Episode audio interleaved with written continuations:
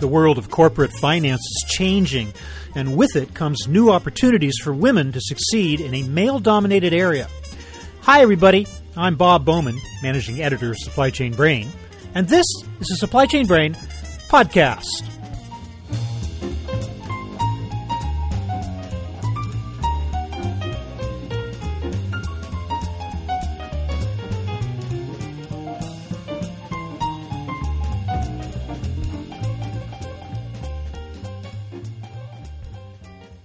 The business world presents us with a stereotypical portrait of the executive who oversees finance. Supposedly as an individual obsessed by numbers and not so great when it comes to collaboration and communication with other functions within the company. And, by the way, it's usually a male.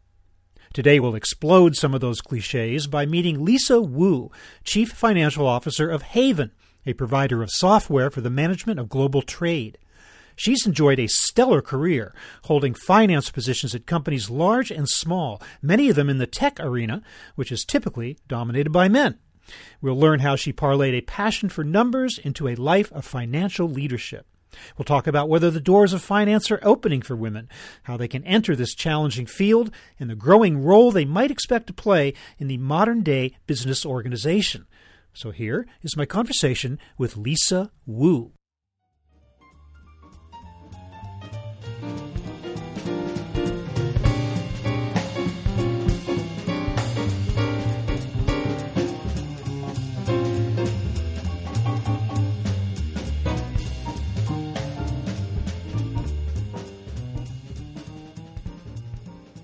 Lisa Wu, welcome to the program.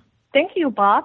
Glad to be here. Lisa, I want to trace, if I can, your love of numbers and finance back to the beginning, the earliest intimations that you had that this was something that you were keenly interested in. Can you recall the moment when you said, Hey, you know, numbers, math, finance, that's for me? When would that have been?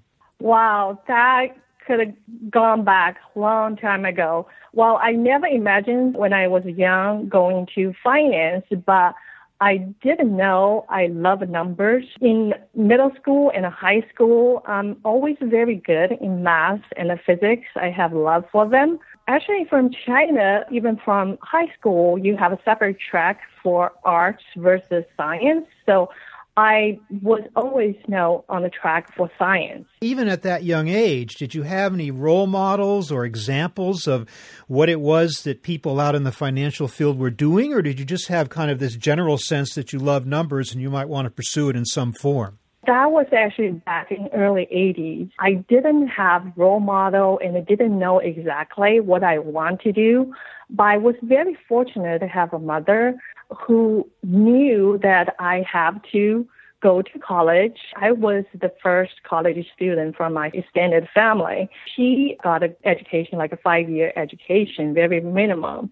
But somehow she knew that her two girls, they have to go to college. And I happened to be very good in math science and she actually prepared me to go to the next step. I actually couldn't look too far where I'm going, but I always know my next step. So you got your BS. Did you go to college in China? Yes, I went to the best engineer school in the engineer college in China, which is Tsinghua University. It's like MIT in China, very respected. So at that time, actually, it's very rare for a girl go to an engineer school. Just to give uh, the perspective, actually, in my class, total is 30 students, and there were only six girls, actually, relative to other majors, it's already high ratio.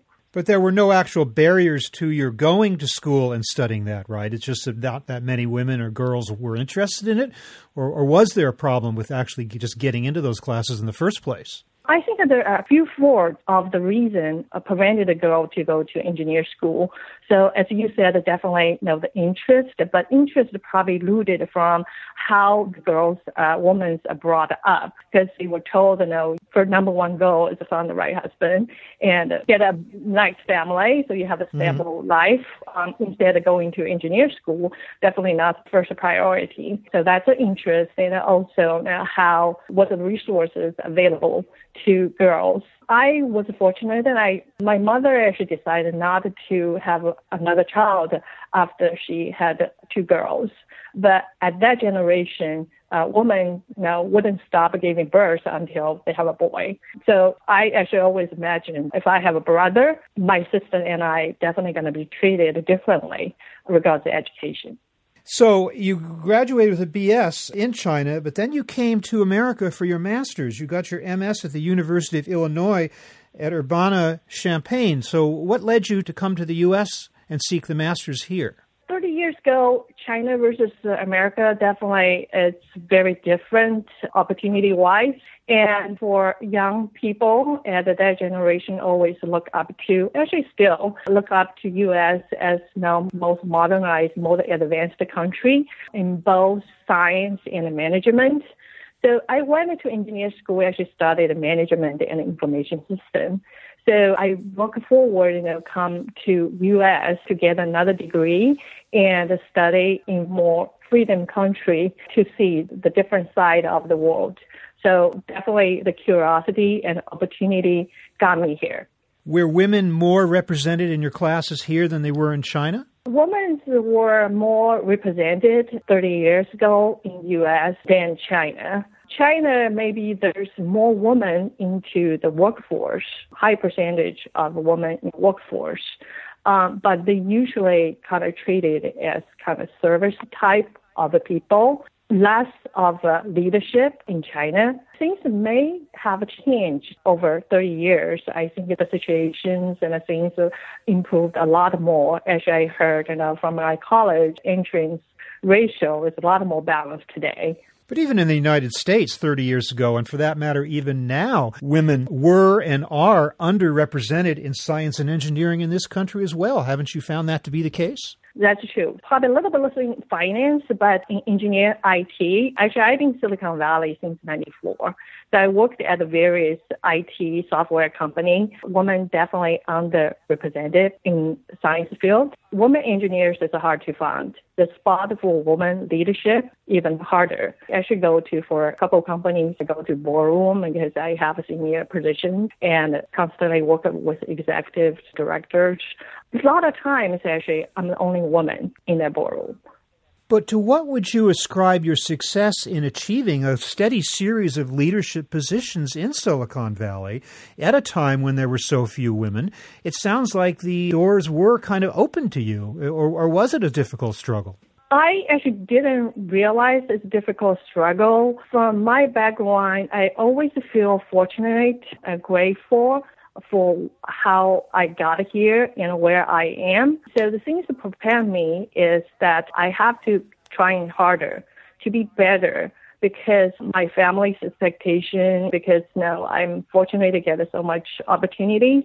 So I feel I have a reason to have to keep walking. I think to keep walking is the way kind of now for me at that time I can dismiss the what the limitation I have. It's interesting, now I actually have a daughter and we often have conversations about women issues.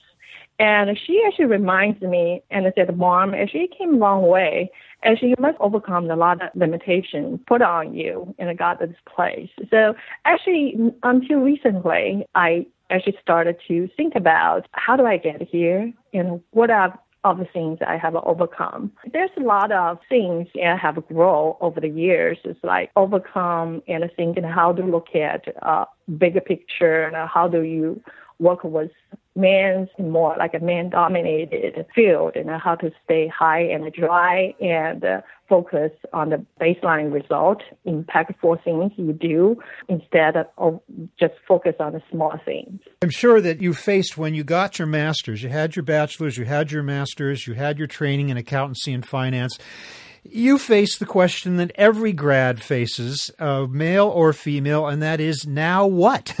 I mean, what did you then do with your degrees to enter this world uh, for the first time? How did you break in? It's a very good question. Actually, everybody has a different reasons how to break in their field. For me, maybe there's two things I want to address from college, right? Graduate from college with engineer bachelor degree and with a management master degree. I actually went to Big Four. So uh, that got me into kind of quick way to understand how business works at a more high level. That's kind of accelerated way to know how to manage the business and then understand the business. So that, that's a way, like a first step. And the second step mm-hmm. is now come from a large company, working from large company to a small startup. I actually worked many, many years in large software company. I actually worked at BEA, it's infrastructure software company for seven years and a 3Com for many years. After many years in large company, I actually told myself now I actually equipped with a lot of skills and understand how business runs and best practice, bad practice. I'm in Silicon Valley. So I maybe should try small companies. Now, how can I utilize all my skills now I accumulated over the years? So in 2000, seven, actually, I started working for a small company called Vudu. It's the consumer video on demand business. was founded by ex-Apple employee. Actually, after trying of first taste of startups, actually, I, I would never want to go back to large company. I feel that's the home I want to be because you got to make lots of decisions now with lots of information. So you do rely a lot on yourself, on the coworkers around you. You mm-hmm. actually can see the result you're making. You kind of stretch yourself, go out of your boundary, try things, and make things happen. You're now with a software company called Haven. You are, in fact, chief financial officer, but I imagine at a company of that kind that you must indeed be interacting with many other functions within the company. You're not just kind of squirreled away in some office just uh, totting up numbers. You really are on a daily basis communicating with everyone, are you not? Oh, you're so right, Bob. I think a finance role traditionally be thinking, you know, you just count the number and make a report after things happen. But modern finance it's much more than that. You actually is the one department you possess a lot of data about the company.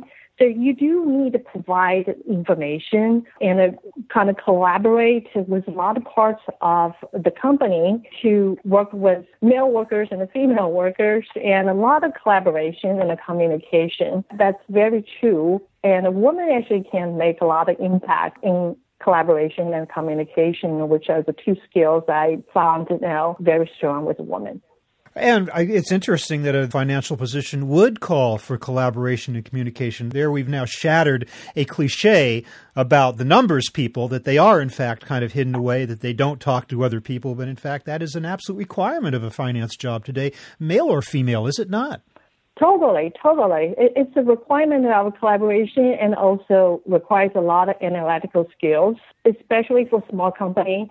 And you actually make decisions know how much you work and you do and what's the right process and you over not overdo it and you not underdo it you just do the right amount move the company forward so it's a lot of judgmental yeah. calls and that requires a lot of skills and a lot of collaboration. What is life like for a CFO today? It seems like these are very uncertain times. On one hand, we have a very strong economy with pretty good prospects. On the other hand, we have some financial issues. We have a possible rise in interest rates. We have some uncertainties down the road. We have questions about financing, about the stock market, about the uh, continuing health of companies in Silicon Valley. I'm just wondering, when you come to work every day, what are some of the big challenges you face in the world of finance? You're right, Bob. The modern CFOs face a lot of challenges. You know, you have to understand the overall market direction and the market environment, that actually impacts the startup a lot. For example, at, when I was at Vudu, actually going through the 2008 financial crisis, that actually impacted the company a lot, and a lot of startups now went under. So you do have to take a proper measure and stretch the company's financial runway and to survive that period. Actually, we came out uh, now made a successful exit. So we do need to understand the overall market conditions. And the second, even more challenging with the Silicon Valley CFOs, and you do need to understand the technology. You're able to speak the technology. You know, you don't need a, like a very detailed domain knowledge, but you do need to understand and able to speak about it and speak out to outside world and also speak to the co-working in the office and understand and instead of you know, very limited to your own world and the numbers. And that's where you can make a big contribution to the company because you understand the business and the technology. Certainly not a boring job these days by any means.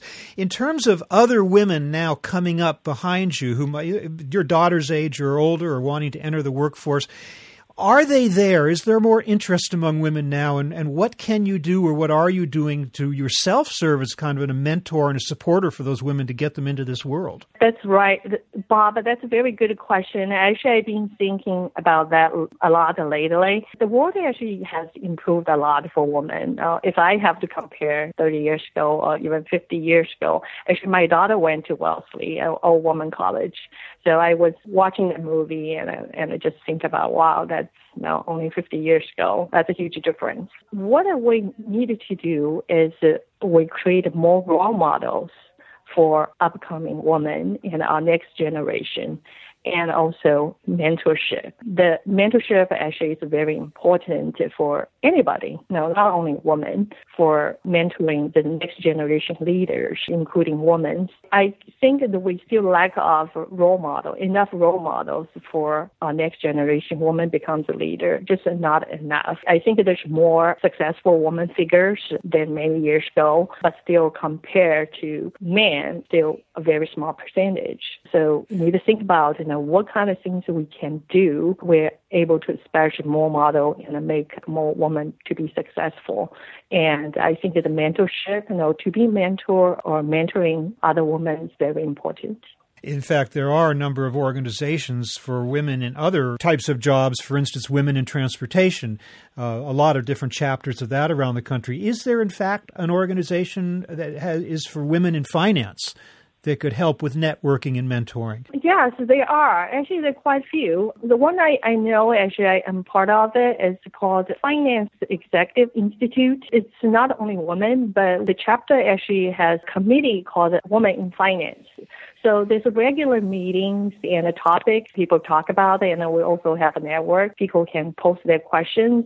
Actually, I've been too busy with my work a few years ago, and uh, recently I started focus on uh, how do I make more participation in those organizations and also expand my network. So those organizations, I highly encourage women in technology or in finance try to participate, make time for networking and participate in those if the organizations. Actually, I think this is very important for their career growth. And beyond that, any additional advice you might have to someone who is graduating today with a degree and wants to get into the world of finance, and uh, whether it's a male or female, do you have any advice for, for how they can break into today's world of finance? You have to first understand yourself, what you need, how do you get your energy, and what makes you happy. And you choose the right thing to do, make you kind of now keep going. So as I said at the beginning of the conversation, keep walking is very important. Life is marathon, not a sprint. So understand yourself and do the things that uh, make you happy and just keep doing it and be strong at it. Well, Lisa Wu, it was a great pleasure hearing a little bit about your personal journey. Congratulations on your achievements to date. Good luck for the future. Thank you so much for your advice to others who want to enter this world.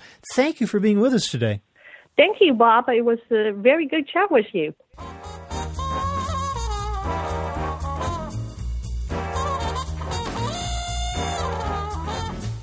That was my conversation with Lisa Wu of Haven, talking about new opportunities for women in the fast changing world of corporate finance.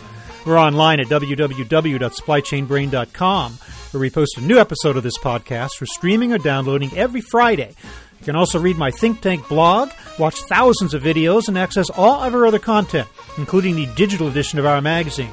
Look for us on Facebook and LinkedIn, and follow us on Twitter at SCBrain. You can also download or subscribe to the podcast on iTunes. Got any comments or suggestions on this or any episode? Email me at rbowman at supplychainbrain.com. See you next time.